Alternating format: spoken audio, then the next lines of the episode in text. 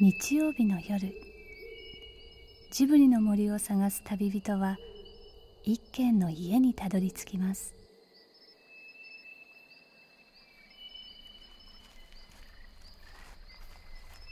ジブリの森のラジオの川のほとりそこに立つレンガの家はスタジオジブリ鈴木敏夫さんの隠れ家です。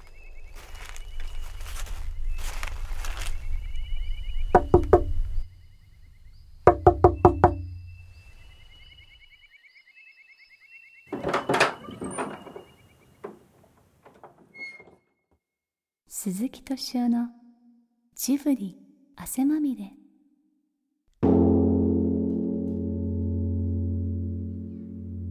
暮れも押し迫った寒い夜。いつもならいろんな人たちが仕事帰りに訪れる恋愛もさすがにひっそり。静まり返った部屋の中に一人ぽつんと鈴木さんがいます。過ぎ去ろうとしている2007年。今鈴木さんの脳裏にはどんな思いが巡っているのでしょうか？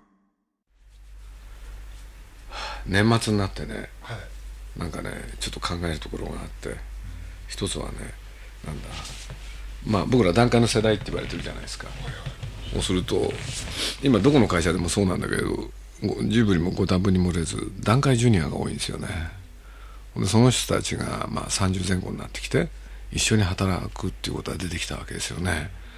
そう最近ねちょっといろんなの考えちゃうんですよね。その人たちと一緒にやっていくっていうのが。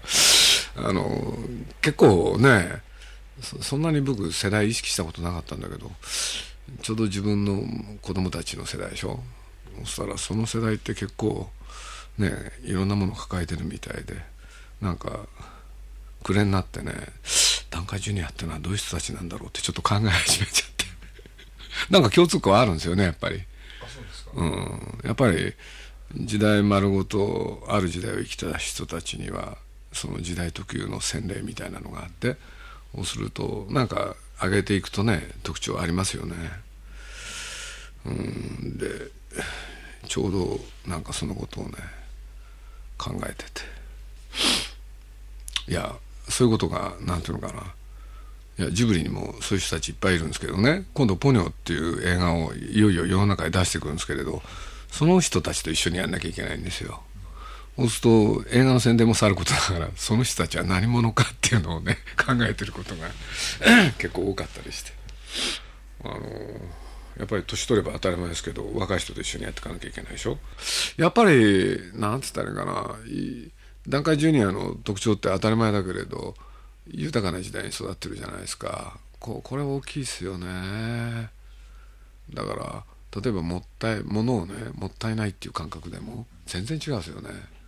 そうするとそれは振り返ってみれば当たり前なんですけれどね。何しろ僕らの世代は、ね、日本がまだ貧乏だった頃からその豊かになっていくっていうのを全て経験したからいつでもその貧乏な時に戻れるんじゃないかっていう変な自信があるんですけれどね。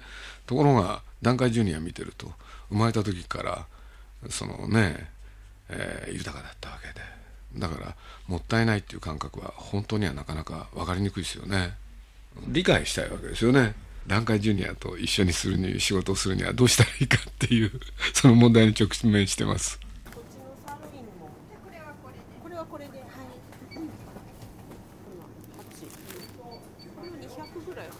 はい黒毛和牛サロインすき焼き。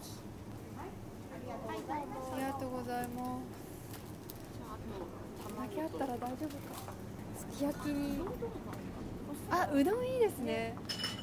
もうちょっとお肉買ってももうちょっとお肉買いましょうか、しつこく肉。肉を食らう回ですよもう。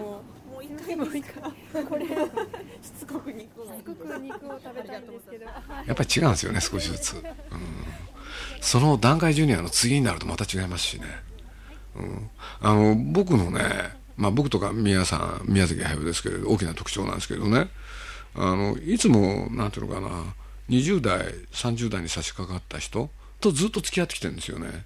でその間に僕と宮崎は年を取っていく。だからなんかいつもその世代の人を見てきたっていうのか。でもまあどうしてそうなったのかって分かんないけれどその世代の人好きであることは確かですよね。一緒にいると楽しいですよね。っていうのかそれが習い性っていうのか。だから例えばアニメーターでもねやっぱり20代の後半から30代がアニメーターって一番生き生きするんですよ。ちょっと野球選手のねえー、年齢活躍する年齢と非常にダブるところがあるんですけれど。だからそういう年代の人と喋ってるとやっぱりなんかこちらもねなんか元気になったりして、それと同時にまあ宮崎五郎はね今ちょうど40かなあいつが。そう僕あいつに言われたんですよ。あの彼らと付き合う時にはあの仕事は与えるのは1個にした方がいいですよって。2個にするとできませんからって。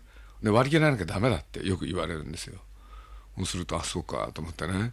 僕なんか1個の仕事やっててねそれがうまくいかない時もう1個あればそこに逃げ込めるじゃないですか。そういう親心だったんですけどそれは裏目出るってことを教えられたりして。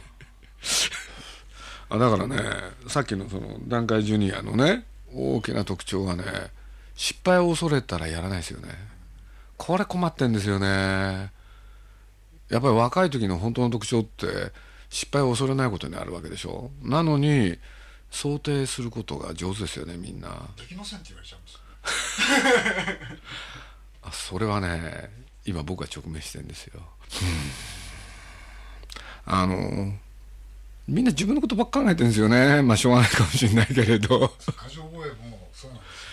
いやまあ僕これこんなこと言うとね自分がかっこよく思われちゃうかもしれないけれど。よく僕冗談で言われるんですよ。鈴木さんは朝から晩まで人のことばっか考えてて自分のこと考えるのはいつですかとかね。でもあれなんていうのかな。人のこと考えてるとその問題が生じにくいですよね自分に、うん、でも自分のこと考えてたらやっぱり問題が起きるんじゃないかなって思うんですけどね。いやだまあもうねどうして自分でそうなっちゃったのかきっかけもあったんですけれどね。悩みっていうのは解決したいからでね。その今段階ジュニアのことで若干悩みがあるって話しましたけどね。なんかそんな簡単にね短い期間で解決しようと思ってないんですよ。あのもしかかるんなら2年でも3年かかってもいいやって。でも解決した時は楽しいじゃないですか、うん、そんな気分ではいますよね。このレンガ屋にでもねまあ実言うと毎週日曜日の夜になると、うん、娘の友達がね集まってきて実は毎週のように映画見てるんですよ。そこはなんかもねその娘の友達たちっていうのはまあ彼みんなね最近知り合ったわけじゃなくてもうかれこれ10年十何年そういう子たちなんですよね。でその子たちが分かってだんだん大きくなってきたのを見てて面白いですもんね、うん、まあいろいろありますね。なあ考えるの好きですよ、うん、ポニョの宣伝なんかもね考え始めたのはねもう本当3ヶ月半年ぐらい前からずっと考えてるんですよね。ほんでまだ何もやってないですけどねほとんど。である日ねなんか見つかるとそれが嬉しいんですよ。イメージですね。どういうイメージでやろうかみたいなことをねなんか頭の隅っこのとこ入れといてまあずっと思ってるんですよ。これでまあ毎週のように、まあ、ラッシュって言って映画の一部がね、まあ、大体1週間に1回5本ぐらいずつできてくるんですけどね。それ見るたびにね考えてるんですよね。俺で電車に乗ってても車に乗っててもねなんかの折にねふっとね頭の中にねこういうのあるかなとかああいうのあるのかなって。でそれを考えてる時は楽しいですね、うん、形にならないのを置いとくわけですね。そうなんです。すぐ形にするのがね嫌なんですよ。だから自分の中で何べんもねあやあれでもないこうでもないってやってみて。それである時形にしてみるっていうのは好きですね、うん、だから僕 まあたまにですけれど文章を書かなきゃいけないっていう時もね何ていうのかな人から早いって言われるんですけどねそれ嘘なんですよ。それは書き始めたら早いですけどね何書くかって考えてる期間は 実はすごい長いんですよ。そういうことありますね、うん、それすごいでもアナログ的なものですよねまあそうかもしれないですね。そういうのいっぱい持ってますからね。でそういろんなやつをねところどころでこうやって考えてるんですよ。あの人と喋ってて考えてる時もあるしね。一人の時ももちろん考える時もあるし、うん、それをね何個あるか分かんないけれどいっぱい持ってる状態が好きですね、うん、でむしろしんどいっていうよりた楽しいですよね、うん、一人の時間好きですよね。うん。好きなんですけどほとんど取れないですけど本当は好きなんですよ。本当は好きです。しかしこの夜鈴木さんを決して一人にはさせない。そんなおせっかいな一団が恋愛の近くのカフェに集結していました。あんな寂しがりのじじい見たことない。超超がつくあの人の仕事の原点は寂しがり屋だと思いますよ。寂しいからってワーカホリックになってるんでね。あの人一人にしたら死んじゃうでしょ。どういうかでもあの人集めるの好きだよね。集めるの好きだし集めるの上手で。上手ですね、うん、だから一人でいるの嫌いなんじゃない？基本。でも一人だとホッとするって言ってましたよ。じゃあ集めなきゃいいんじゃない。その矛盾が。奥田さんが言ってもね。何もあれだから。なんかないですかね。藤谷君が一人で行って実は前から好きだったっていうのは。そ れ鈴木さんとか言って坂さんよりサプライズでも鈴木さん自体がなんかこういつも人を驚かせるのが大好きな方で私よくサプライズ鈴木って呼んでるんですけど。ねだからそうだね、でも彼をこの何やらちょっと勘違いな面々おなじみ日本テレビのプロデューサー奥田さんと藤岡藤巻鈴木さんの秘書の小林和美さんヤマハの佐田美穂さんなど汗まみれな面々がやってきているみたいです。みんなね長いんですよ。だから僕人との付き合いも長いんですよ。奥田誠二なんていう日本テレビの彼なんかもね彼がまだ20代の時ですからね出会ったのは。それで今50で51でしょ。長いですね。最初どういう出会いだいやもう本当に「風の谷のナウシカ」をね そのなんだ映画の完成前に日本テレビで放映するっていうことが決まってそしたら日本テレビで「風の谷のナウシカ」のね公開前に特別番組を作ってくれることになってそれの担当者として登場したのは奥田さんでしたね。俺でまあその時はへえなんて思っただけでまさかこんなね長い付き合いになると思わなかったですけれど。あの人はなんていうのかな今だといなくなってしまった庶民の代表？その感覚を持ってますよね。いなくなったって言うとあれだけれど。だからお客さんあの奥田さん自身がねいわゆる一般消費者お客さんのねいろんなものをね持ってる人なんですよ。例えば奥田さんって庶民っていうのはね何考えてんだってことを非常に分かりやすく教えてくれる人で。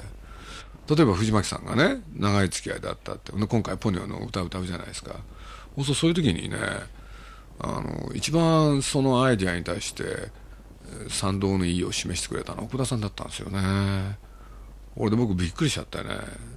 でなんでかっつったらあのそんなにね藤巻さんのことを奥田さんは買ってなかったはずなんですよね。ところがねそれこそ今度藤巻さんに歌歌ってもらうていう。ほんでまあちょうど音もできたばっかりだったから聞かせてその時僕と奥田さんと2人だったんですけれどね。そしたら奥田さんがしんみりしちゃったんですよ。でなんでかっつったら「いやこれは感動的ですよ」って言い出して「なんで?」っつったら「だってただのサラリーマンですよ」って。その人がねまあこの超大作の「ね、ポニョ」っていう作品の主題歌を歌う。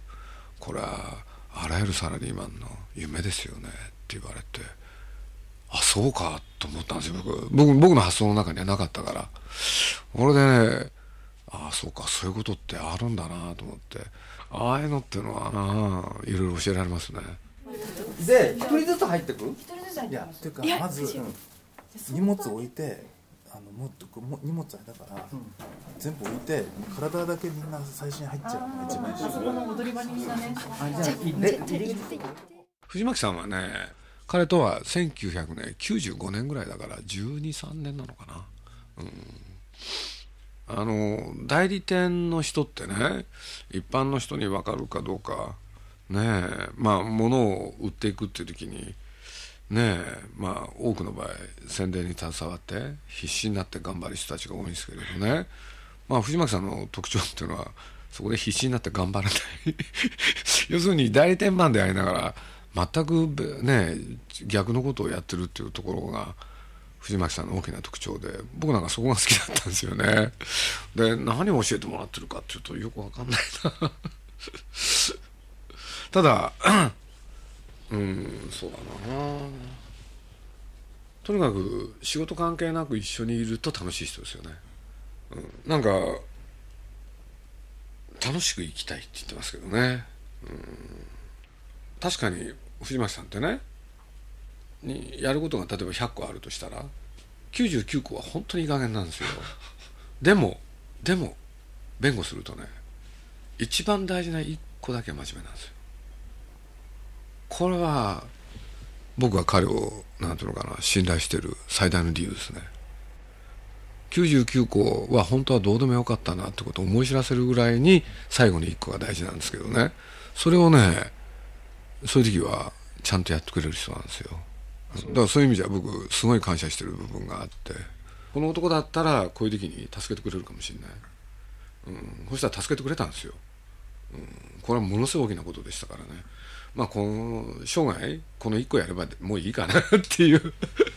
藤巻さんの、まあ、本当にねちょっとだけ見せる真面目さですけどね、うん、よかったですよ まず君から入るのがえいやいやいやいや入っていくのが一番驚くような気がする。違う鍵持ってんの。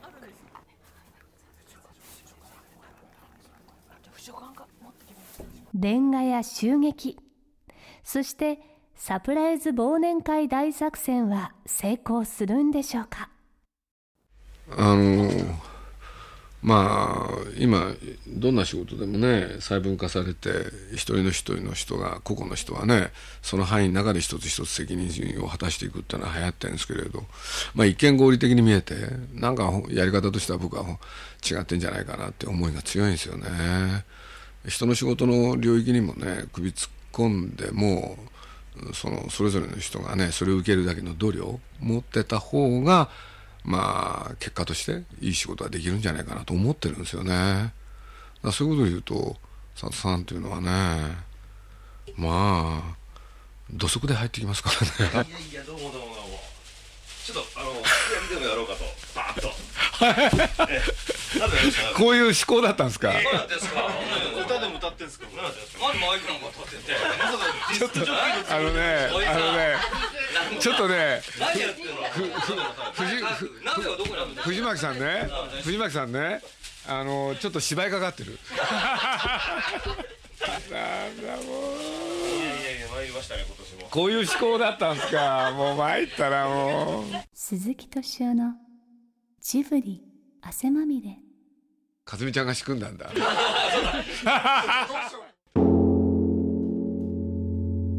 まんじゅうがまんじゅうがベルベットみたいで 奥田さんの面をために言っときますけどね。誰が喋ってるか分かんないと思ってた奥田さん奥田さんの面をために言っときますけどね。あの奥田さんはなんか割れてるみかんを食べてたみたいですよ。年の瀬の寒い夜。ちょっとね。レンガ屋にはすき焼きの匂いと笑い声。この温かい鍋のような空間から来年どんな物語が生まれるのか楽しみです。じゃあ食べましょう。いやでも本当あの面白いですよラジオは。何があの面白いかというと僕にとってはねあんまりそういうことあんまり考えなかったんですけどやっぱ普段ストレスあるんですよね。でこのラジオってストレス解消になるカビだと思わなくて大変かなと思ったら、まあ、大変は大変なんですけどね。あのでも結果として出てきたものが自分で客観的に聞いて面白いからああ嬉しいですよね。3ヶ月ですか？早いな。なんかねあこういうことをやればいいんだと決めてそれをやっていくっていうのはどうもあんまりあうまくいかないんだよな。だからあの映画の宣伝やっててもね過去の経験が蓄積になってないですよね毎回新しくやるっていう気分なんで。そうですよね。そう。でまあそれが面白いんですけれどそんな戒めてるっていうよりそれでないとやる気になれないんですよね。だからこのラジオのこれもね毎回がねもう十何回やってるはずなのにある種獣編の慣れはなくていつも新鮮っていうのかなんとかなるんですかねこれで。あそうですか。今年はだからそういう意味じゃ面白かったですよあのあそうだ今年だから一番印象残ったのはね要するに僕はよこの続きはまた来週。鈴木敏夫のジブリ汗まみれ。今夜の出演はスタジオジブリ鈴木敏夫。小林和美山葉佐田美穂藤岡藤巻そして日本テレビ奥田誠二でした。